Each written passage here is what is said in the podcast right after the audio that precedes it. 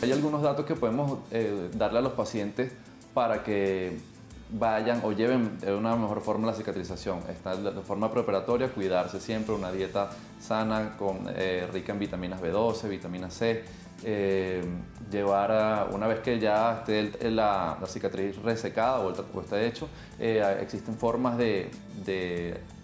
controlar la cicatriz utilizando presión, presoterapia eh, y evitar el, eh, otra cosa podemos, que, podemos eh, recomendar al paciente es evitar sobre todo el hábito tabáquico, el consumo de alcohol, que esto tanto daño causa a la microcirculación y, por ende, como no van a llegar sangre suficiente o irrigación a estos tejidos,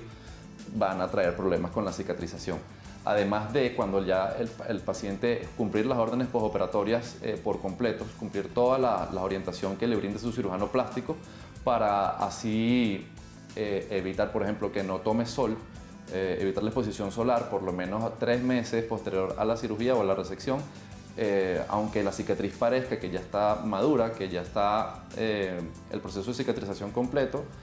muchas veces no es así y por eso siempre tienen que seguir las recomendaciones brindadas por su cirujano plástico.